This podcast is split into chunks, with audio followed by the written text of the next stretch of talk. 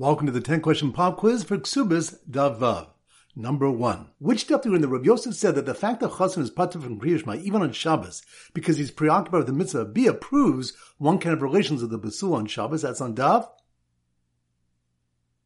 Vav. Good. Number two. Which daf do you in? It's not a problem for the Rabban to validate a get because Kol Makadish should die to Rabban Makadish. That's on Daf Gimel. Good. Number three. Which daf do you in? The people treat Avelis more lightly than the Isur Nida. That's on Daf Dalet. Good. Number four. Which daf do you in? That a mesua has relations Wednesday night because of the bracha for Dagim, and an almana on Thursday night because of the bracha for Adam. That's on Daf Hey. Good. Number five. Which daf do you in? That a mesua gets married on Yom Ravii out of concern for a Tainous basulim. That's on Daf Base. Good. Number six. Which daf do you in? If one hears something improper, he should put his fingers in his ears or pull his lobes up to cover the ears. That's on Daf Hey. Good. Number seven.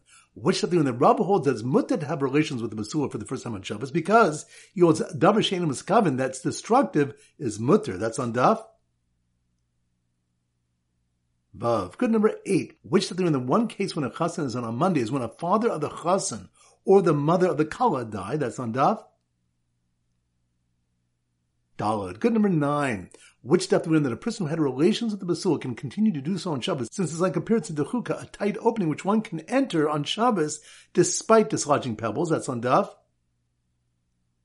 Vav. Good. And number ten. Which daf do we learn that a Monday chassan would only proceed if the meat was already soaking in water when it can no longer be sold? That's on Daf